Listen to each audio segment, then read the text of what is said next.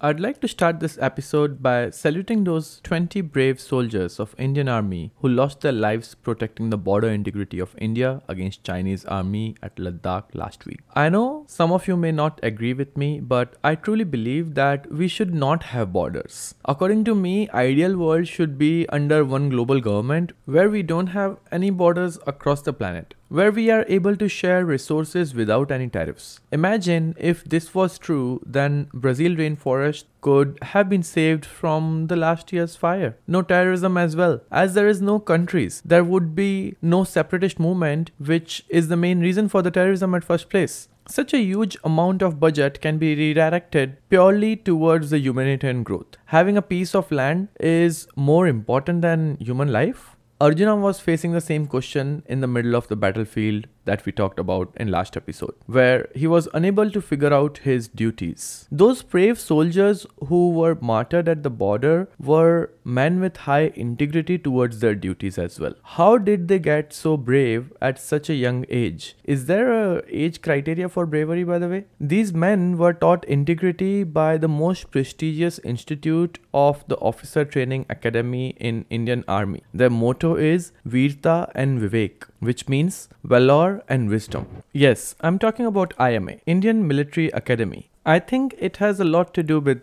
Bhagavad Gita. I think if a soldier has to perform such a brave action, a karma of giving away his own life, he needs the combination of both. That is valor, which means brave enough to take the step of doing the right thing, and wisdom of knowing what is right. One is not enough. You can't be just brave and have no wisdom for which battles to fight. Or we won't send Stephen Hawking to border to fight a war if he was alive. His best quality was the wisdom he possessed and used it in his own brave ways. My point is, it's a combination of both bravery and the knowledge that is needed. If you walk the path of bravery, you reach the extreme of being a soldier. And if you walk the path of, say, a knowledgeable person, you reach the extreme by becoming Stephen Hawking. In both situations, you need to perform your duty as good as possible. And that's what is the sar of Bhagavad Gita in this particular episode. Just to introduce Stephen Hawking,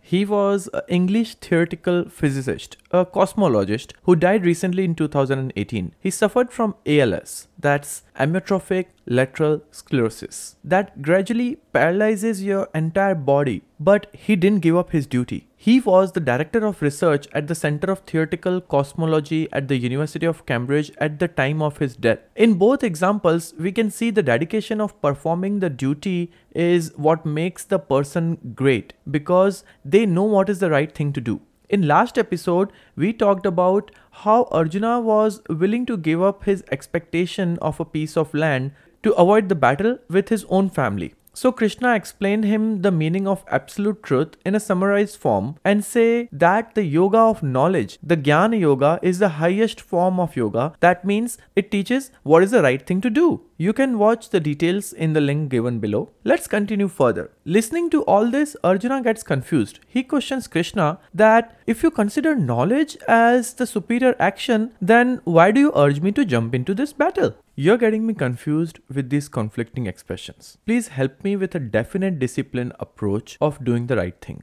I think he was looking for what we call in today's date as a processed approach to achieve something. Krishna says there are two types of sadhana, that is spiritual disciplines of performing your duty. One, that is Sankhya Yoga and walking the path of wisdom and knowledge. And two, like a karma yogi, by walking the path of action. These are the two things we talked about, the I M A's motto, right? Virta and Vivek. In either case, you cannot achieve freedom from actions. Men don't attain freedom from actions, in fact. Either ways, you have to do something. No one can remain inactive even for a moment, as everyone is helplessly driven to perform the action by knowing that it's the born nature, it's the born quality of us to perform any action. You will do something, you're gonna eat, you're gonna sleep, you're gonna do something, right? So if you're born with the quality of a soldier or a doctor or a theoretical physicist, you are helplessly driven to perform those actions and justify your existence, because you are bound to do something for sure. But whatever you do, you need to achieve the utmost quality of your action. Those twenty men believed that the territorial integrity of India to such a high level that they were ready to give up their lives against those Chinese standoff.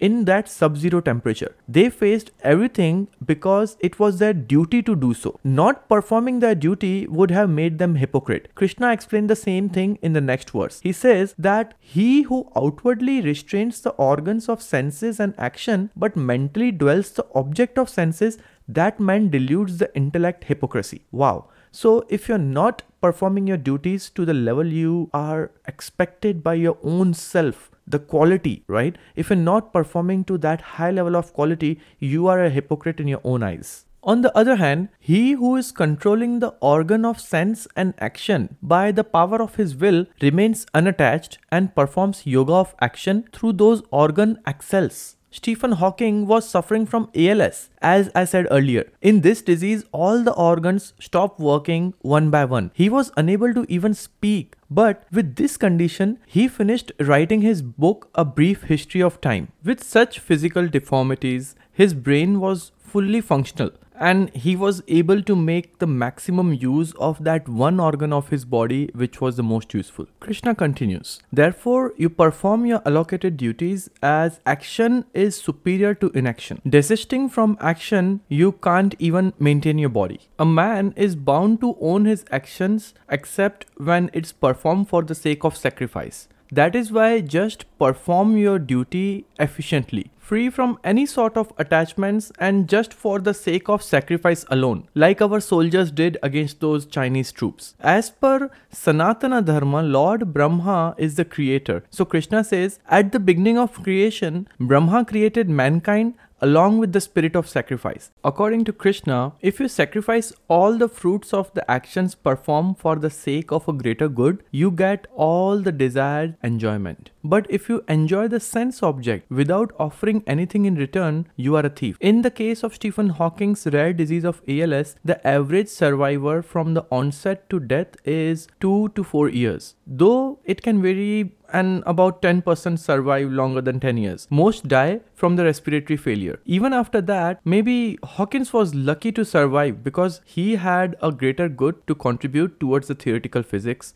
Even though at a very young age when he got to know about his A L S, rather than losing his will to live, he actually went ahead to get married, have kids and live a full life of more than seventy-five years. That's just beautiful in its own ways, don't you think so? He had a choice to sit back and mourn all his life that he has A L S and he can't do anything. But for him, his spiritual duty had a higher importance than just fulfilling his physical needs. His soul presented a perfect example of using the maximum potential of a body given to a particular soul. He sacrificed all his time for a greater good. It's the spirit of sacrifice within us that takes a shape and a size of a demigod we have been talking about in all those verses. With a life devoted to sacrifice, you form a character with high morals. If you form such a high moral character with constant wishful desire of performing sacrifice, you elevate yourself from all the social pettiness that goes around you. All the living beings evolve from a food that they eat. The production of food depends on the rain. The rain is dependent on the sacrifice as well. Because sacrifice is the root of all prescribed actions, material or spiritual. Even our nourishment is dependent on the willingness of sacrifice. And if we break this wheel of creation by breaking this cycle, our existence is just not justified to ourselves, right? However, if we are delighted even being alone, gratified, content, then we don't have any duty to perform. We just perform our action because we feel like performing them. Therefore, there is no one who's gonna force us to act on something. Great souls have a capability to realize early that there is no material gain by performing an action or abstraining it, as we are not supposed to have any selfish dependency on any other creature either ways. Stephen Hawking, despite of suffering from A L S in early years, used to walk down the stairs of his living room by his own up until his legs were paralyzed. All we gotta do is keep performing our prescribed duties without any attachment to the fruits of our actions. Your actions should be in the direction of a greater good for the society and things will work out automatically for you. As whatever a great man will do, people will follow him. Whatever standards a great man will set up, general public will follow that standards. That is how I think great people set an example. By becoming strong in those moments when everything is easy for others to give up, but a great person would stand up and do what is the right thing to do. That is why Krishna gives his own example because because no one could have set up a perfect example, as Krishna was a Godhead incarnation himself. Krishna says, "Look at me. There was no duty in all these three worlds for me to perform. There is nothing in this world that is even worth for me to attend. Yet I am working, because if I set an example of inaction, others who look up to me will follow my ways in all the matters. If I stop to act, the universe will perish." Krishna goes on to say, "And unwise act with attachments. With a view to maintain world order, a wise should act without attachment. Look closely. All actions are performed at quantum level. When an electron revolves around a nucleus, that is involuntary. So technically, no action is performed by you either ways. Fools whose mind is deluded with the ego that I'm the one who's performing an action, I'm the doer, would think that he's the one actually doing all that electron stuff. Which means that all the actions that are performed by the spirit of sacrifice are at the quantum level. In Bhagavad Gita, quantum level matter is defined as prakriti. That is primordial matter, right? Like the most minute part of a matter, proton, electron, neutron. There's nothing smaller than that. So that's the building block of the matter, living or non-living. But at the end of the day, it's a matter. The action performed by this quantum matter has the respective sphere. I think he's talking about the orbit of that proton and electron. That respective sphere of gunas is the mode of prakriti, like proton, electron, or neutron. Krishna says that a wise man who has true insight of this prakriti Prakriti and its gunas doesn't get attached to the material world. I mean, what is the point of getting attached to a proton or an electron, right? That matter, which is a building block of anything in the material world, we can't get attached to that. A wise man cannot get attached to that. Those who are deluded by the gunas of Prakriti remains attached to those actions that are performed by them. A man of a perfect knowledge should not unsettle the mind because of ignorance. This is my understanding of whole of this metaphorically. I compare gunas of Prakriti with the orbits of these protons and electrons. We don't have any control on that, and that is a building block of living and non-living things. This is the smallest that a material world can be broken down into. Absolute truth is that all the actions performed are involuntary. In that case, we have no other choice to surrender ourselves to the devotion of performing an action. It's that devotion, Krishna says, that needs to be focused in full knowledge of the existence of that energy which makes this prakriti move. Without the desire of any fruits, any sense of proprietorship, just focus towards him, Krishna. Both living as well as non-living things have these building blocks of prakriti. Then what makes us different? Well, all living creatures have conscience. That is what makes us different from a stone or a chair or a table. It is our tendency of acting on our conscience is that differentiates a wise man from an unwise. This tendency of reaction is generally driven by attraction or repulsion towards the sense of object. Like I saw on the news that one of those twenty soldiers got married like maybe six months ago, and now he was dead. He didn't let his emotions come into the picture on the path of performing his duty. A wise man never lets anything come between him and his capability of performing his duties.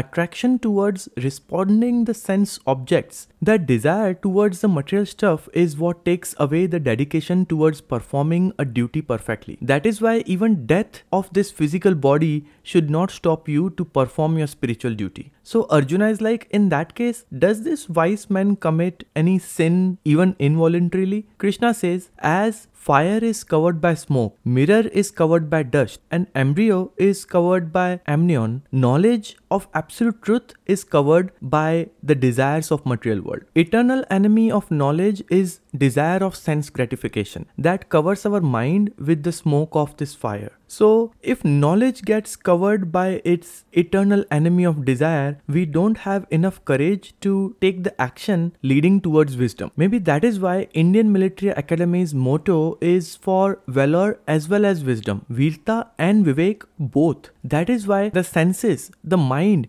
and the intellect are all three different things. You might say, what is the difference between mind and intellect and sense either ways. It sounds pretty much the same. Let's take an example. If India and Pakistan are playing a cricket match, my intellect is defined as the knowledge of the scoreboard. My mind is defined as my support towards India's win in the game. And my sense is defined as my reaction at the end of the game, which is happy or sad depending on the result if India wins or loses the game. That is why first thing we must control is our senses. It's the sense of gratification that obstructs us from getting that jnana as well as vijnana, that is knowledge of absolute and knowledge of manifestation of self-divinity. Hence, even though the senses are greater than our material body, but our mind is greater than our senses. Intellect is greater than mind and knowledge of self-divinity is greater than the intellect. Knowing that what is higher than the intellect as well as controlling the mind by reasoning can kill the enemy, which is desire, and it's hardest to overcome. I believe it is this This knowledge that eventually compels the soldiers as well as Stephen Hawking to perform their duty all the way to death. With this, we have ended chapter three on Karma Yoga. I was late to post this episode, but hopefully I can make it on schedule from next time onwards. Thank you for watching and hope to see you in the next episode. Feel free to engage with me through comments, like or dislike the video as per your reviews. Have a good one.